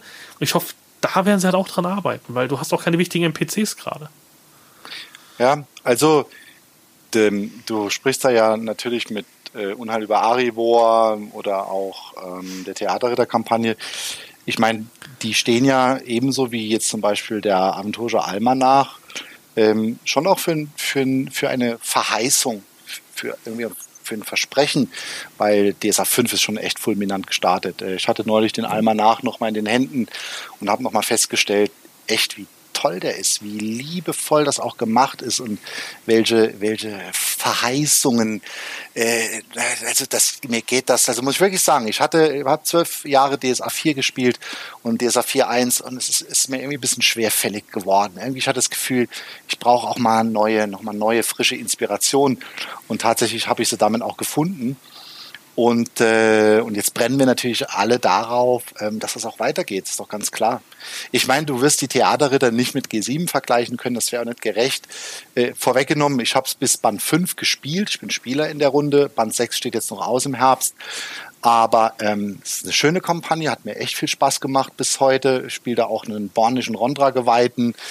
Äh, den, den Ornald vom Bornstein, ein, ein, ein Fels von einem Mann sozusagen. Und ähm, aber es ist halt äh, regional, es nimmt regionale Mysterien auf, die dann durchaus auch Andeutungen in größere Handlungsrahmen geben. Aber es ist für mich so wie so eine Art Eröffnung. Es ist, es ist jetzt nicht das große Feuerwerk, das den Abschluss bringt, ist auch Käse für die erste Kampagne in dieser fünf, aber es ist eine schöne Eröffnung. Und äh, ich glaube, nicht nur wir beide, Tim, sondern ganz viele andere äh, Spieler und Fans sind, sind gespannt, wie es weitergeht einfach. Ja, weil wie gesagt, es gab ja coole Anzeichen und es, wie gesagt, es wäre halt schön, wenn das, das Problem, was ich gerade als Spieler nicht habe, ist, ich habe keine Magenschmerzen. Also eigentlich müsste ich als, als, als Charakter irgendwie Magenschmerzen langsam kriegen, wenn und das war ja am Anfang so, dass ständig irgendwie Sterne vom Himmel gefallen sind. Das, selbst, selbst der dümmste Krieger merkt irgendwie so, irgendwas passiert hier. Irgendwas ist nicht gut. Ähm, wie gesagt, alle können froh sein, dass ich bei DSA nichts zu sagen habe, weil wahrscheinlich ich würde einfach so einen Kataklysmus machen und erstmal Aventurien in Schutt und Asche legen. Erstmal um Jens glücklich zu machen, um neue DSA-Karten zu verkaufen. Das ist ja einfach alles, alles das Geld. Nee, aber das, mir fehlt halt das so ein bisschen. Also so, natürlich kannst du das nicht im Borberat, das wäre auch wieder langweilig. Will ich auch gar nicht, dass man es macht wie in Episode 9 und einfach den Imperator wieder hinstellt und sagt, oh ja, guck mal, das ist Bobby. Der, der steht da, der, der ist wieder wütend, sondern gibt es nicht irgendwelche krassen Bösewichte in Aventurien, die, die, die, die erstarken können? Und ich habe Julian schon oft gesprochen, ja, die gibt es. Scheinbar gibt es die schon. Ja, die gibt es auch. Also ich glaube, ähm, du hast natürlich, man darf natürlich eins nicht vergessen, ähm, DSA und Aventurien ist ja das Spiel und eine Welt ganz vieler Spieler. Ja. Und äh, viele sehen es oder betrachten es auch unterschiedlich. Manche mögen die ganz großen Geschichten, ähm, anderen ist das dann teilweise zu hart. Aber jetzt zum Beispiel Banner der Treue wird auch Veränderungen mit sich bringen. So, da werden Dinge geschehen, die Aventurien jetzt nicht immer direkt für jeden gleich sichtbar, aber nachhaltig verändern. Und ähm, ich weiß, dass es viele große Ideen und, und, und Geschichten gibt und die erzählt werden wollen und auch werden. Davon gehe ich aus. Und jetzt muss man einfach der Redaktion auch die Chance geben, das Schritt für Schritt umzusetzen. Äh, klar, wir lechzen dann natürlich da schon alle nach. Tim, mir geht's ja genauso. Auf der einen Seite mal als Autor, aber auf der anderen Seite mal ist ja Fan und Spieler. Und als Fan und Spieler bin ich auch einer, der die epischen Geschichten. Ich sage ja, ich war immer großer Fan von Hartmar Wieser. Das war früher unser Rockstar in den 90ern und dann nachher in der Tradition der Anton Weste oder der Michael Masberg. Also solche Typen, die, die diese, auch diesen epischen Abenteuerstoff angefasst haben. Ähm, oder auch Thomas Römer jetzt mit der G7 das ist mein Ding. So gibt es dann unterschiedliche Leute, aber ähm, als, als Spieler, als, als Fan ähm, freue ich mich darauf und, und sehne mich danach, dass das natürlich auch kommt. Vor allem, was ja alle anderen ja auch machen. Also ich spiele ja auch D&D und jetzt auf Pathfinder 2. Und bei D&D, wir müssen es nicht so übertreiben wie bei D&D. Bei D&D ist gefühlt, jeden Abenteuerband geht die Welt einmal unter. ist, ist, ist so ein bisschen so ein Comic-mäßig alles gefühlt. Also es ist, ist lustig, aber halt nicht mein DSA. Pathfinder macht das zum Beispiel ganz geil. Die kriegen schon epische Kampagnen hin. Also Pathfinder 2 ist das Einzige, wo ich sagen würde, ja, die können mit DSA langsam mithalten, weil sie halt wirklich an, und sie haben halt den Vorteil, sie haben halt noch nicht alles geschrieben, was man natürlich auch sagen muss bei DSA. Es gab halt alles schon mal. Das ist halt wie so die, die, die Simpsons gefühlt DSA. Also, sie können halt nicht so viel Neues machen, weil gefühlt haben sie halt alles schon gemacht. Ähm, was natürlich auch nicht einfach ist. Da tut sich Pathfinder halt gerade leichter. Aber wie gesagt, ich hoffe es und ich kann nur allen Leuten nochmal die Anmerkung geben. Schreibt auch der Redaktion, wenn ihr das ähnlich seht wie wir zwei. Also wenn ihr Epic wollt, dann schreibt das auch, weil gefühlt äh, die DSA-Redaktion hört darauf und ich glaube auch für Nico nicht einfach ähm, zu sagen, so, Markus, wir hätten hier die Möglichkeit, wir machen einfach ein Abenteuer mit der Detektivstory, da sitzt sich so ein Anfänger hin, der macht das. Oder wir machen epischen Metaplot und da sitzt bestimmt jemand so ein Jahr dran. Verstehe ich natürlich auch. Deswegen müssen wir halt lauter sein und auch solche Abenteuer lauter fordern, weil für den Markus ist es eine leichte Entscheidung, sie wirtschaftlich zu treffen, zu sagen, mache ich ein schnelles Abenteuer mit wenig, mit wenig Problemen. Ja, kennen wir, geht, wunderbar. Oder machen wir Sternträger. Und das Problem ist, Sternträger wird jetzt auch gerade nicht gut ankommen intern wenn es jetzt wegen irgendwann weiß ja nicht genau, was es ist. Vermute irgendwas Rechtliches, was nicht stimmt, dass man halt irgendwas verwendet, was irgendwie mal wieder bei irgendeinem der 30 Millionen DSA-Autoren liegt, vermutlich. Ist eine Vermutung, ich weiß es nicht. Gehen wir davon aus. Ja, wird Markus wahrscheinlich nicht dazu bringen, nochmal einen 4-5-Teiler zu machen, weil er sagt, jedes Mal habe ich mit 4 und 5-Teiler Probleme.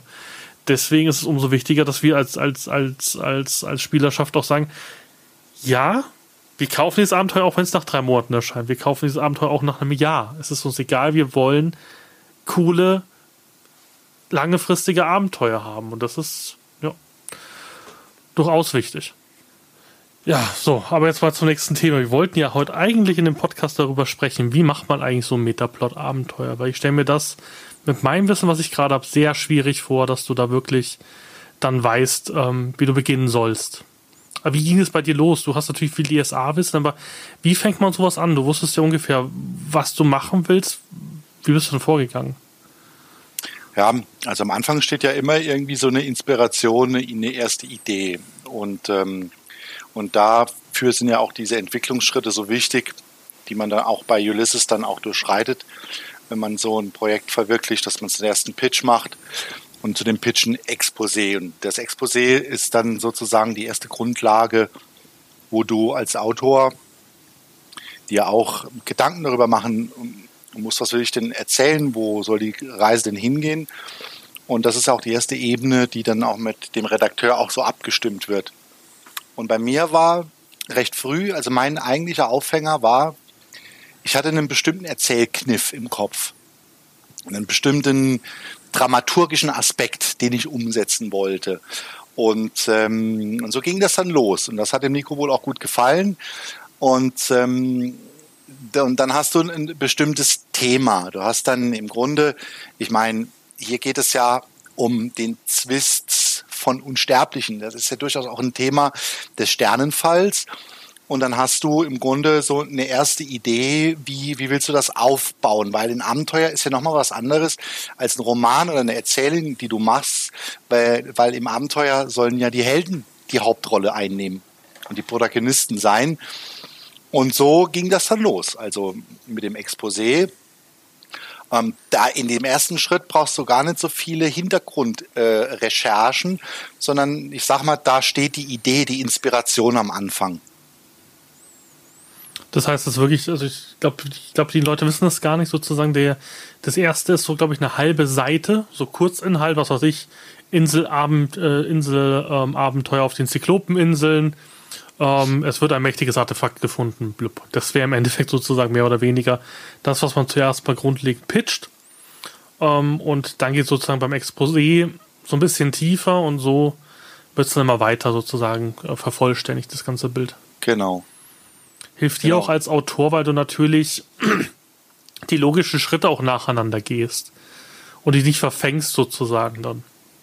Ich glaube, ich weiß jetzt nicht, ich habe mich jetzt so im Detail noch gar nicht mit anderen Autoren darüber unterhalten. Ich könnte mir aber vorstellen, dass das bei anderen auch so ist.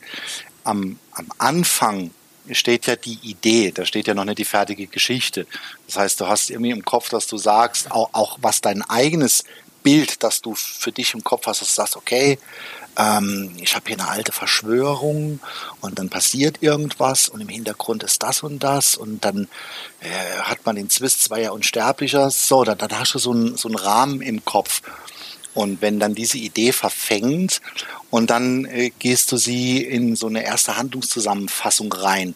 Und danach bin ich der Meinung, fängt die, der Großteil der Arbeit und auch die Recherchearbeit an, weil dann nach dem Exposé, wenn du wir mal, den groben Handlungsablauf mal abgestimmt hast, dann musst du ja in, in, in den nächsten Arbeitsschritt in das Treatment gehen. Und das ist ja wie so eine szenische Zerlegung von, von Handlungsabschnitten im Abenteuer. Und da musst du dich natürlich beschäftigen mit Personen, mit Schauplätzen, mit Hintergründen. Und da setzt dann auch wirklich so diese Recherchearbeit auch ein. Ja, nee, also von dem her, das ist, ja, wie gesagt, ein spannendes Thema. Und bist du dann einfach DSA 1 bis, bis, bis 4 durchgegangen für deine ganzen Sachen oder ähm, wie läuft das dann? Also punktuell, ich meine, ich habe mit, mit der Wiki Aventurica hat viel gearbeitet. Wenn du jetzt ein bestimmtes Thema hast, du hast bestimmte ich sag mal, bestimmte Figuren oder Schauplätze oder Mysterien und solche Dinge. Und dann gehe ich immer als erstes in die, in die Wiki rein und schaue, was in der Wiki hinterlegt ist an Informationen und an Quellen. Und dann gehe ich dort den Quellenverweisen nach. Ja, so, das ist äh, heute leider nicht mehr ganz so safe, wie es früher war, weil ich das Gefühl habe, dass die Wiki seit einigen Jahren nicht mehr so gepflegt wird, so aktuell gehalten wird, wie das früher war so dass man da inzwischen auch als Autor aufpassen muss äh, von der Recherche. Und dann hast du natürlich, und das ist ja auch das Wichtige in der Zusammenarbeit mit dem Redakteur, dann hast du ja auch nochmal einen Redakteur, der mit drauf schaut äh, über die einzelnen Arbeitsschritte. Der sagt, hey, äh, Moment, da war doch was, guck mal da noch rein, wenn du irgendeine Quelle übersehen hast. Also das wird natürlich jetzt mit der Zeit nicht einfacher, wenn es keine sozusagen gesammelte Wissensdatenbank gibt. Und man muss da schon sehr sorgfältig auch dahinter steigen. Also es ist auf jeden Fall schwer. Das ist, glaube ich, auch einer der Themen, warum es so schwer ist, auch für DSA zu schreiben, weil du halt diese Metaplot im Auge haben musst und du willst jemanden haben und so viel ich verstanden habe, gibt es zwar Testleser und sowas, aber du gibst ja nicht der breiten Masse, sondern du hast vielleicht zehn Leute, die an so einem Abenteuer beteiligt sind, würde ich mal vermuten, bei deiner Größe vielleicht sogar noch mehr.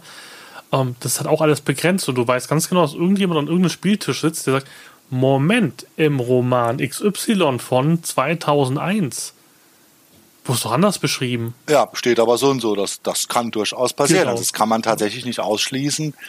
Ähm, deswegen ist es, ist es einfach wichtig, dass man selbst möglichst sorgfältig da arbeitet, dass man ein gutes Lektorat hat, aufmerksamen Redakteur und dann hast du vielleicht noch gewisse Spielrunden, die das machen.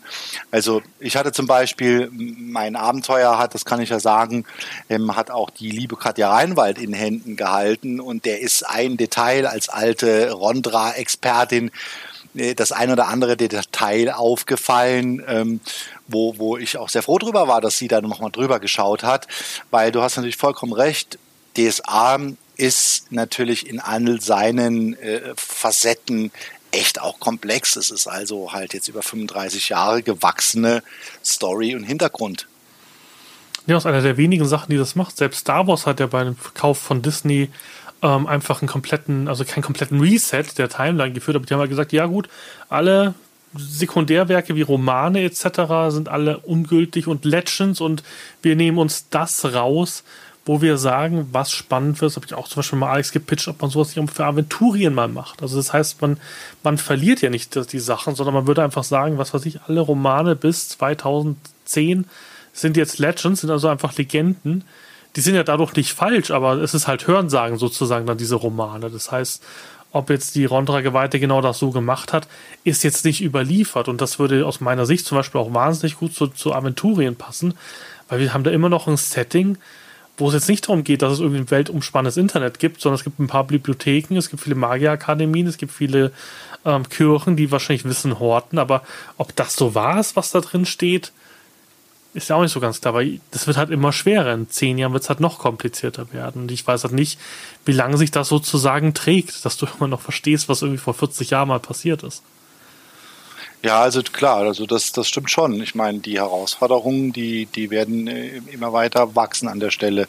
Ich meine, die, die meisten kennen ja die Geschichten, die da der Bernhard Hennen da auch erzählt hat, als er früher die Filiasson-Kampagne geschrieben hat, gesagt hat, da gab es diese weißen Flecken und diese weißen Flecken, die hat er dann genommen, hat sie beschrieben und das ist das, ich muss sagen, das Banner der Treue hat auch einen Hintergrund und einen Unterbau, eine Geschichte, die dahinter steckt, die natürlich aufsetzt auf gewissen Setzungen und Rahmenbedingungen, die ich dann der DSA 4 Spielhilfe entnommen habe, aber die dann davon ausgehen, schon eine eigene Geschichte erzählt. Und ich glaube, das ist so der Freiraum, den viele Autoren einfach auch schätzen, dass, weil du suchst dir als Autor, glaube ich, immer so, so ein bisschen äh, Bereiche, wo du noch eine eigene Geschichte erzählen kannst.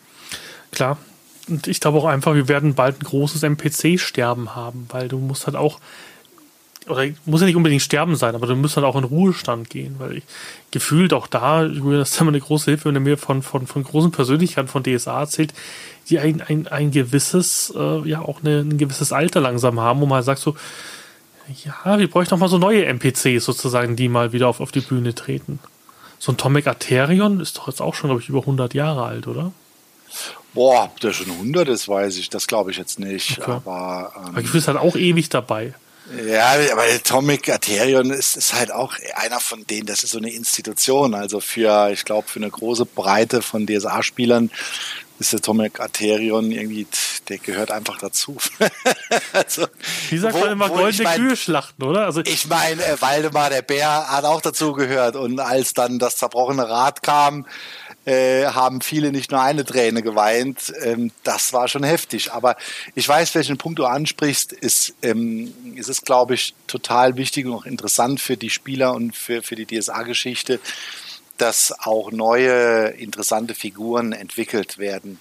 Weißt du, weil das sind ja die Figuren, mit denen identifiziert man sich, Klar. mit denen interagiert man im Spiel. Also wer damals ähm, dann äh, die G7 gespielt hat, war ja in den ersten Abenteuern, die in Weiden gespielt haben, am, am Hofe des Bären. Und wie fühlt man sich denn da, wenn man als geschätzte Helden an der Herzogenburg ähm, zu Gaste ist? Und das sind einfach so Momente, ne, oder die Geschichten mit Dexter Nemrod, äh, wer kennt sie nicht, vor Greifenfurt oder solche Dinge, wo, weil wer hat natürlich eine Akte über alle Helden, natürlich der Dexter Nemrod und meine, so Leute haben wir halt abgefeiert damals. Und, und die gibt es halt cool. heute nicht mehr. Also natürlich gibt es die noch, die alten, aber es gibt sozusagen nicht diese Generation für DSA 5, wo du sagst, boah, den, boah, cool, dass wir den sehen. Oh, guck mal, der, er, er nimmt die Helden sozusagen bei der Hand und führt sie in sein Abenteuer und nach einem, was weiß ich, nach einem fünfteiligen Abenteuer. Das haben sie ja zum Beispiel im Theaterritter ganz gut gemacht. Die waren ja dann auch im Bornland angesehen, die, die Helden. Und da könnte man halt, sozusagen viel, viel mehr machen, dass, dass, dass du dir halt auch einen Namen machen kannst in, in Aventurien. Und ich glaube, das wird ganz spannend. Und vor allem, ich sage das ja mit Tomek ganz, ganz, ganz, ganz selbsteigennützig. Ich spiele einen sehr, sehr machtbesessenen Schwarzmagier. Der würde sich super machen da. Ja. Nein, das ist halt so eine Sache, wo, wo ich hoffe, und wie gesagt, dein Bar der Treue ist, ist für mich halt wirklich so, so, so, so ein Leuchtfeuer gerade, dass man da hinkommt. Auch wenn es jetzt ein bisschen verspätet ist, wenn man sich überlegt, ich glaube, es ist im fünften Jahr DSA 5. Nee, im vierten, oder?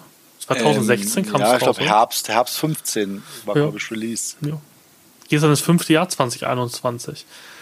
Und da muss ich jetzt schon mal der eine oder andere Stein mal, mal bewegen. Und ich finde das cool. Und das macht das ja auch aus, weil sonst kannst du ja wirklich D&D spielen. Also wenn es darum geht, irgendwie kaputt machen und und Drachen töten, wo ich D&D empfehle und nicht DSA. Und ich, wenn ich Leuten DSA empfehle, sage ich halt immer, das macht ihr wegen der Geschichte. Ich bin zum Beispiel überhaupt kein Fan des Kampfsystems von DSA. Mhm. Mir ist das alles zu behäbig und langsam und zu theoretisch und zu simulativ. Ähm, das sind auch meine Spieler, die bei mir am Tisch spielen. Wir spielen solche, solche Kampfsachen immer recht schnell, wenn sie nicht episch sind. Ähm, sondern ich spiele es einfach, weil ich halt da auch als Meister einen Fundus greifen kann von tausend, von, ich weiß nicht, ob es tausende Geschichten sind, vielleicht übertrieben von hunderten Geschichten, ähm, die du halt aufgreifen kannst. Du hast eigentlich coole NPCs in DSA 4, die du immer wieder hernehmen kannst.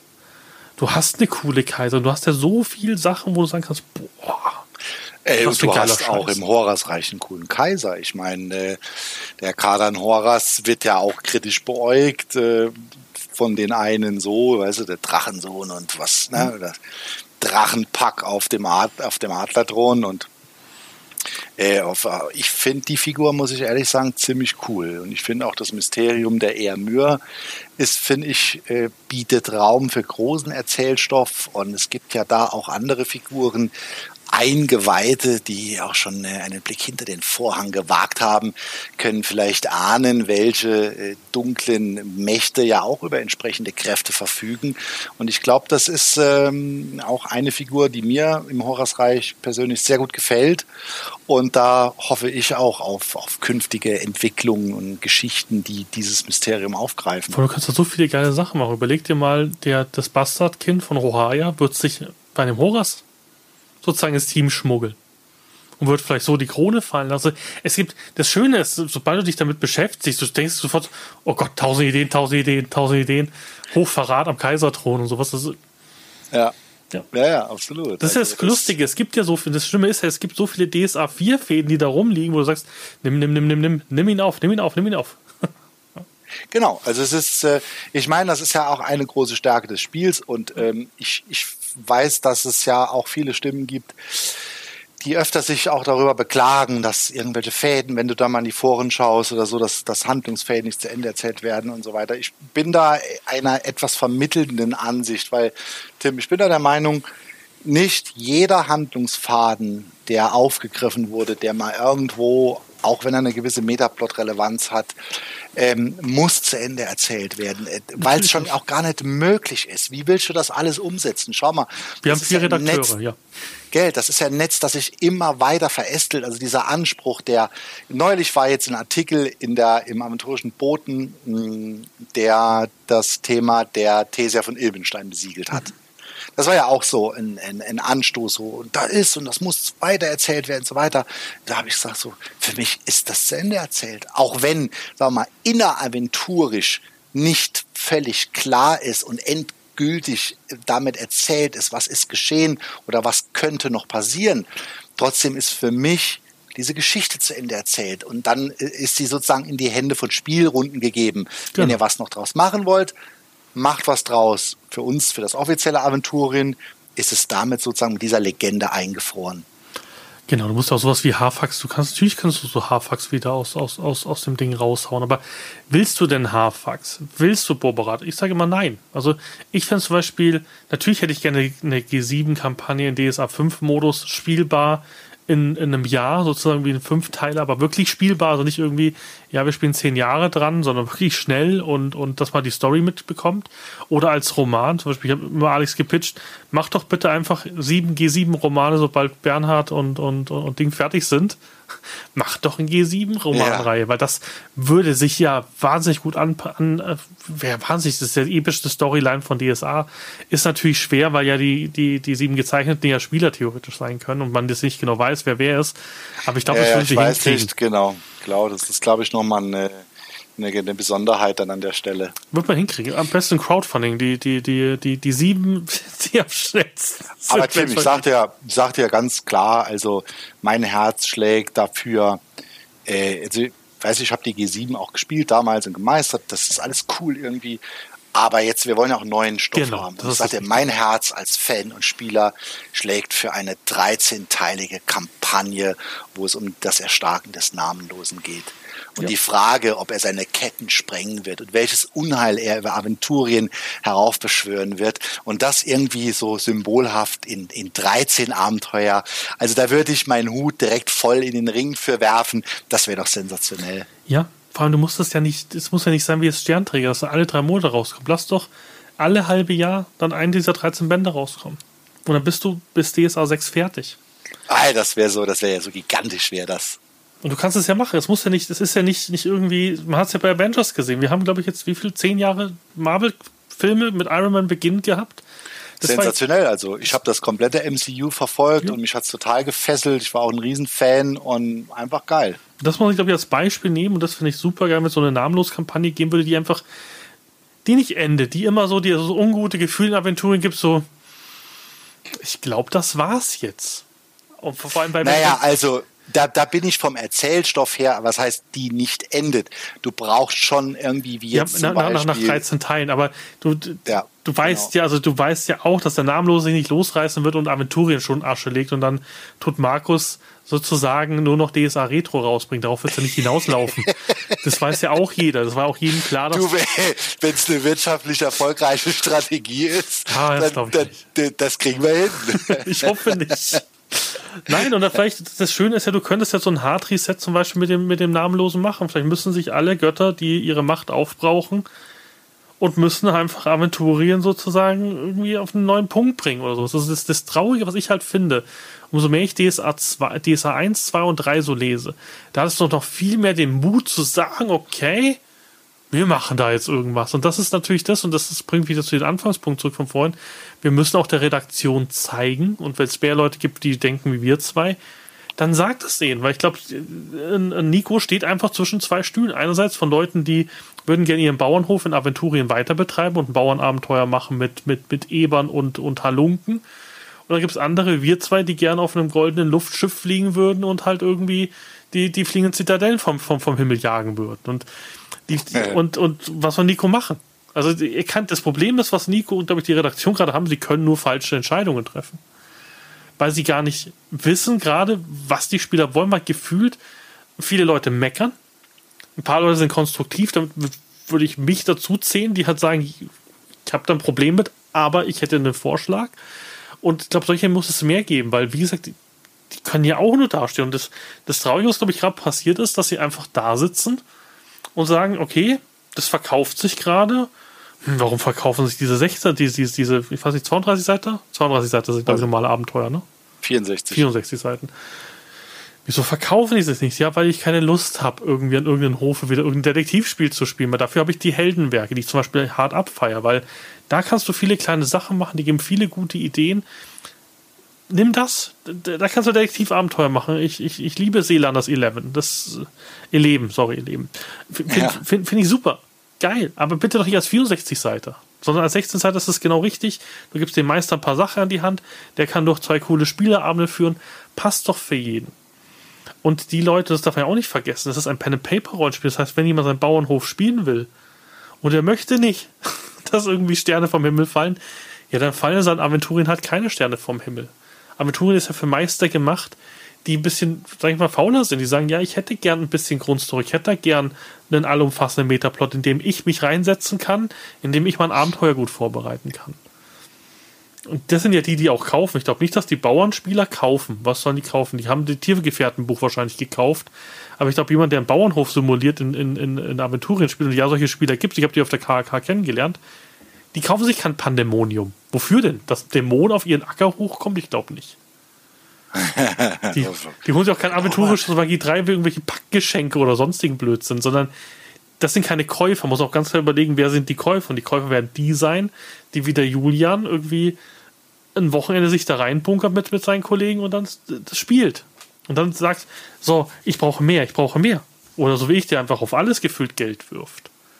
Der aber auch zurzeit nicht glücklich ist, weil er sagt, ich kann auf auf Sachen drauf Geld werfen, auf die ich gar keine Lust habe. Aber wo ist denn das, das, das nächste coole Abenteuer? Wo ist denn mein Quellenband? Also ich nerv ja, ich den, den, Alex ist das Ohr ausgeleiht, wie oft ich nach diesen Magierquellenbänden schon bettel.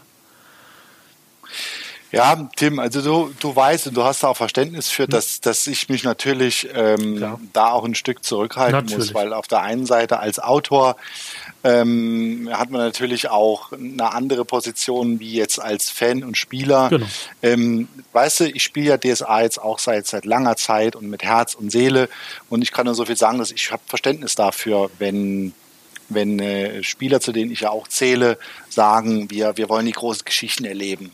Das ist das, was, was uns begeistert. Ähm, ich glaube, du hast vollkommen recht, dass die Heldenberg-Reihe, ähm, aber auch die Regionalspielhilfen mit Natürlich. ihrem Erzählstoff genügend Plattform bieten, um, ich sag mal, diese relativ Low-Fantasy-Dinge ähm, abzubilden und äh, was man so mitkriegt aus den Foren. Und sozialen Netzwerken. Es gibt ja auch viele Spielgruppen, die auch noch in älteren Editionen hängen. Also nicht nur DSA 4, es gibt ja wohl ziemlich viele, die auch noch in DSA 3 sitzen. Das heißt, die haben alle, aber gerade für die, die so ein bisschen am Puls der Zeit surfen und die, ähm, die, die Neues erleben wollen und die auch, auch von so epischen Geschichten getragen werden wollen, ist das natürlich die große Sehnsucht. Das kann ich gut verstehen. Ja, was ich nur sagen kann, ist, dass die DSA-Reaktion halt immer wieder für Überraschungen gut ist. Ich weiß noch, du warst ja auch im KK dabei, was der, was, was der mit im Panel. Ähm, ich war da ziemlich, ziemlich schon wieder angepisst. Wollte eigentlich den Nico so richtig sagen, so, wir brauchen Metaplot-Abenteuer, wir brauchen Metaplot-Abenteuer. Nico, mach endlich. Weil ich da so, Nico, wir brauchen mehr Metaplot-Abenteuer. Ja, hier Banner der Treue, ne? Ja. Verdammt. Ja. Also, ja, also die sind ja nicht gesagt, doof, klar. muss man auch sagen. Die sind ja nicht doof, sondern sie wissen es ganz genau, aber ich einfach, das ist einfach wichtig, auch den Zuschauern und den Zuhörern zu sagen, ihr müsst auch die Sachen dann kaufen. Also wenn, wenn, wenn ihr überzeugt seid davon, dass Bar der Treue cool ist, dann kauft es doch fünfmal und verteilt es an Freunde. Ich werde es genauso machen. Ich werde das Ding wahrscheinlich fünfmal kaufen und jeden, der, der sich letzte Zeit über, über, über Metaplot beschwert, in die Hand drücken, wer es nicht schon hat. Oder Tim, ich habe mir darüber ja auch Gedanken gemacht. Es ist, ich meine, es ist ja so. äh, Ich sehe das ja in der einen Spielrunde. Ähm, Ich bin bei uns, weil ich auch Sammler bin, meistens derjenige, der ein Abenteuer kauft. Und wenn ich es jetzt nicht selber meistere, dann drücke ich es unserem Meister in, die Hand und wenn der es dann fertig hat, gibt er es mir irgendwann zurück. Und ähm, ich sage so viel, ohne zu spoilern, dass, das kann ich sagen, dass das Banner der Treue wird ähm, Komponenten, Inhalte, wird auch Crunch enthalten, ähm, der, der durchaus interessant ist, auch für, für den Spieler, der, äh, der sagt, hey, cool, Windsal, eine geile Stadt, eine geile Region und ähm, was hier, göttliche Mysterien, unsterbliche äh, Crunch-Elemente, das interessiert mich, weil ich habe da im Briefspiel einen Charakter, der das und das macht. Also das lohnt sich schon und ähm, weißt du, vielleicht können wir diese Begeisterung auch übertragen, ähm, auch jetzt auch was das Cover zum Beispiel angeht. Also jetzt, ich glaube, wenn ich jetzt selbst kein Sammler wäre und äh, hätte ein, Abenteuer und so ein geiles Cover einfach auch irgendwie cool im Schrank stehen zu haben. Also ich hoffe sehr auch, dass von unseren Fans und Spielern und den ganzen, die das, die ja das Schwarze Auge erfolgreich machen, sind ja halt einfach die Fans und Käufer, ähm, dass die Leute deinem Aufruf da auch folgen und sagen, hey, wenn wir die Geschichten haben wollen und weil am Ende muss Ulysses Geld verdienen mit den Produkten. Wenn Richtig. das Banner der Treue nur von 200 Leuten gekauft wird, äh, ja gut, dann sch- sinken die Chancen, dass es künftig mehrere solcher Bände geben wird. Klar, und ich kann auch nur jeden Spieler sagen, und zum Beispiel, ich habe das ja auch bei mir gemacht, ich habe lange nicht gespielt, sondern gespielt. Ich habe mir jedes Abenteuer danach gekauft, weil es hier wie, wie so eine Scharte in meinem Tisch ist, abgeschlossen. Und ich lese da auch immer wieder gern rein und sage, ach, das war ja cool. Das, allein deswegen würde ich mir die Abenteuer schon holen. Einfach auch, um, um das zu zeigen, weil ihr müsst halt auch so ein bisschen den Leuten bei Ulysses zeigen, es lohnt sich. Und ich verstehe schon, dass sich ein Abenteuer am schlechtesten verkauft, weil, wie du schon gesagt hast, Bernd, es verkauft der Spielleiter. Natürlich ist das Tiergefährtenbuch ausverkauft, weil jeder will einen Tiergefährten haben. Ich ver verstehe natürlich auch die Logik von Ulysses. Das ist immer gar nicht so böse gemeint, wie ich das sage, aber wir als Spieler wollen das, ihr wollt ja coole Abenteuer erleben. Also kauft doch einfach diese Abenteuer. So teuer sind sie nicht. Bei einer Treue wird ein richtig fettes Teil werden. Kauft euch das. Und kauft euch die, die, die 64-Seite auch. Mein Gott, 15 Euro. Ich, gut, ich komme aus München. Bei, bei mir kriege ich nicht mal einen Parkplatz für 15 Euro. Aber ich habe gehört, in anderen Teilen des Landes kriegt man das. Krieg, kriegst du eine Latte Macchiato zu dem Geld da? Ja, vielleicht. Geht einen kleinen. so. Einen kleinen, ja.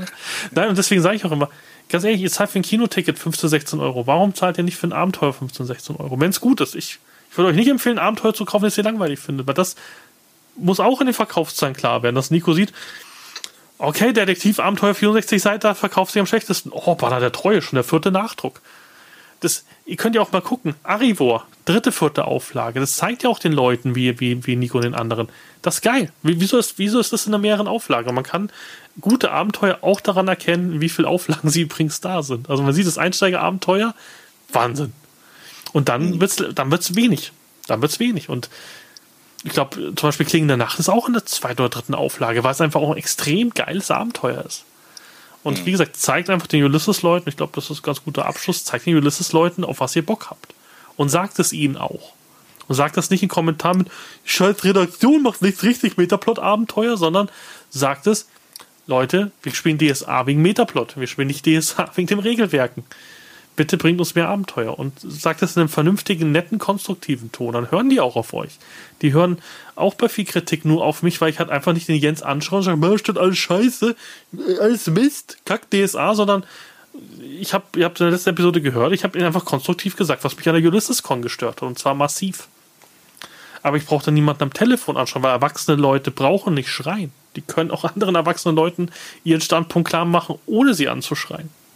Das ist auch ein ganz wichtiger Punkt bei Feedback. Absolut, Tim. Hast vollkommen recht, glaube ich. Ich meine, dass Feedback gehört wird, muss es auch nicht verpackt sein. Genau, ich glaube dann. Aber ich weiß, ich blicke hier gerade, ich sitze da oben in meinem Dach. Wir sind umgezogen vor ein paar Monaten und ich habe mir da meinen Traum erfüllt. So dieses, dieses Zockerreich, äh, habe mir vom Schreiner so Einbauschränke bauen lassen und sogar einen, einen extra DSA-Tisch machen lassen, wo die, die zwölf Götter-Symbole eingraviert sind. Und äh, ich blicke da gerade auf die große DSA-Schrankwand und sehe da die gesammelten Werke seit DSA 1 und ja, es ist, da geht mir das Herz auf und ich habe äh, persönlich auch, kann diesen Wunsch und diesen Aufruf nur unterstützen, dass äh, unsere Community positiv äh, mit, mit, mit positiven, also positiv im Sinne von konstruktiv auch äh, mit Feedback und, und, ähm, und ihren Vorstellungen auch an die Sache herangeht und auch die an die Redaktion, äh, dass wir das auch weiter genießen können. Absolut. Ja, also was ist schneller vorbei, als man gucken kann. Also wenn wir so weitermachen und sozusagen alles kaputt machen, die Kronk und so weiter, dann wird es in zehn Jahren DSA nicht mehr geben. Also die DSA ist ja nicht unsterblich, das vergessen auch viele Leute, sondern. Doch, ich widerspreche. DSA ist unsterblich, Tim. In unseren Herzen jedenfalls. Da zumindest, wirtschaftlich definitiv, nicht. De definitiv. Ja. Das auf jeden Fall. Aber wie gesagt, irgendwann gibt es ja keine Redaktion mehr, weil irgendwann wird halt Markus irgendwann mal die Reißleine ziehen und sagen, ich kann für von DSA-Produkt nicht mehr viele Leute bezahlen das muss man auch immer wieder sehen. Und das ist nicht, weil man irgendwie das zehnte Pantimonium verkauft, sondern die Spielerschaft ja, aber jetzt, jetzt überlegen wir vielleicht noch kurz, wir müssen ja, ja irgendwann mal, oder du willst bestimmt irgendwann mal zum Abschluss kommen, aber ich, mir fällt gerade noch mal ein, überleg mal, wie dieser Sammelband zur G7 gehypt wird, auch zu welchen Preisen ja. der über Ebay gehandelt wird. Ich habe ich hab selber nicht das ist damals an mir vorbeigekommen. Ich habe die vier Einzelbände ähm, in, in dem Schuber und ähm, du, das ist ja der Wahnsinn. Und, und weißt du, aber was, was ist es denn? Es ist erstens mal eine geile Kampagne, zweitens ist in einem fetten Buch cool aufgemacht und die Leute wollen es einfach haben und irgendwie, ah, sowas mit DSA 5, weißt du, geile fette Kampagne, dann noch geile Hardcover-Bände und das in den Schrank, irgendwie geht mir das Herz auf. Aber überleg dir, gut, ist auch viel gehasst beim Crowdfunding, überleg dir mal, man würde einfach mal nicht eine Regionalbank crowdfunden, sondern eine, eine, eine G7-Kampagne, also nicht die G7-Kampagne, sondern eine wie die G7-Kampagne als Crowdfunding. Sensationell. Wäre ich sofort dabei. Mit Meisterschirmeinleger und tausend Sachen und Postern und, und, und Zeug. Das wäre auch was, wo man einfach mal Jens hier einfach sagen könnte, mach doch mal so ein Crowdfunding. Weil, wenn, die Frage ist, wenn, wenn, wenn die DSA-Redaktion so wenig Vertrauen hat in so eine Kampagne, warum dann nicht einfach ein Crowdfunding machen? Im Worst Case wird es einfach nicht gemacht. Im Worst Case zeigt das Crowdfunding, die DSA-Community hat keinen Bock auf sowas. Ähm, dann können wir auch leise in der Ecke sitzen und weinen und uns hoffen, dass irgendwann dann doch mal was kommt. Aber das wäre ein Thema, da wird auch keiner sagen, Crowdfunding ist eine blödsinnige Idee. Weil wenn man sagt, weiß nicht, wirtschaftlich kostet was, was ein Invest von 60.000, 70.000 Euro, eine 10, 10 oder 13-teilige Kampagne zu machen, verstehe ich vollkommen, dass Ulysses sagt, nein, das wollen wir ja nicht so machen. Verstehe ich auch. Es sind halt nicht mehr Schmidt-Spiele, sind halt nicht mehr Fanpro zur besten Zeit. Muss man auch Verständnis haben. Aber dann fände ich es fair, wenn man zum Beispiel ein geiles Crowdfunding daraus machen würde. Naja, ich habe ja immer die Hoffnung noch, Tim, weißt du, ich meine, Schwarze Auge ist ja erfolgreich geworden, trotz, ich sag jetzt mal, ähm, mittelmäßigem bis schlechtem Marketing oder überhaupt Möglichkeiten, die Möglichkeiten, die man heute hat, ähm, die Profis wissen das besser als ich, sind ja, da hätten ja die Leute damals von geträumt. Ja. Und ich sage, äh, mit den Möglichkeiten, die man heute macht, das Spiel weiter zum, zum Fliegen zu bringen, ähm, ist natürlich ein Riesentraum. Und äh, ich glaube, dass das Ulysses auch gelingen kann. Das sind viele fähige Leute am Werk. Ähm, ich, mein Plädoyer am Ende ist, dass man, dass man die Seele, dass man ähm, das Herz des Spiels immer im Blick behält. Also was ist das, was 35 Jahre DSA so getragen hat? Und nach meinem Gefühl, und ich glaube, ich bin einer auch von den 100 Prozent DSA-Lern, waren das immer die Geschichten, großen, groß in Anführungszeichen, die bewegenden Geschichten, die uns alle Fans irgendwo mitgenommen werden. Für den einen war es die Filias und für den anderen war es die G7, der im anderen ist, ist, der hat seine Liebe bei Greifenfurt verloren und was auch immer. Aber es waren diese Geschichten, ja, die am Ende auch dazu geführt haben, dass man dort geblieben ist und gesagt hat, so, Greifenfurt ist jetzt safe, die Orks sind weg, wir haben jetzt unseren Bauernhof und jetzt machen wir den Bauernhof und deshalb brauche ich Tiergefährten, deshalb brauche ich das und jenes. Es hat aber irgendwo seinen Anfang genommen und ich bin der Überzeugung, dass es seinen Anfang in einer tollen Geschichte genommen hat, die Aventurin erzählt hat. Best Abschlussworte seit der Aventurische Podcast besteht. Ich danke dir sehr, Bernd. Es war mir wirklich eine Freude mit dir. War echt super. Ich hoffe, wir nehmen noch mal einen Podcast auf zu anderen Themen. Wirklich, wirklich vielen Dank für Banner der cool, Treue. Ich danke dir auch, Tim. Und ja, dann gebühren die letzten Worte. Darfst gerne noch mal Werbung machen fürs Banner der Treue. Ja, also Tim, vielen Dank, dass du mich da eingeladen hast. Hat mir sehr viel Spaß gemacht. War für mich jetzt auch der erste Podcast. Und ähm, ja, wie gesagt, also wir freuen uns, glaube ich, jetzt alle drauf, dass das Banner der Treue dann irgendwann in den nächsten Monaten erscheint. Und ich hoffe, dass die, die Spieler und Meister da genauso viel Freude dran finden, wie, wie ich das hatte beim Schreiben oder auch in Zusammenarbeit mit Nico als Redakteur. Da ist schon von uns beiden viel Herzblut reingeflossen in das Projekt und ähm, ja, freuen wir uns einfach drauf und dass da noch ganz viel mehr kommt. Dann danke ich dir und wünsche allen Hörern einen schönen guten Abend, guten Morgen oder guten Abend, je nachdem, wann ihr uns hört. Bleibt uns gewogen und bis zum nächsten Mal.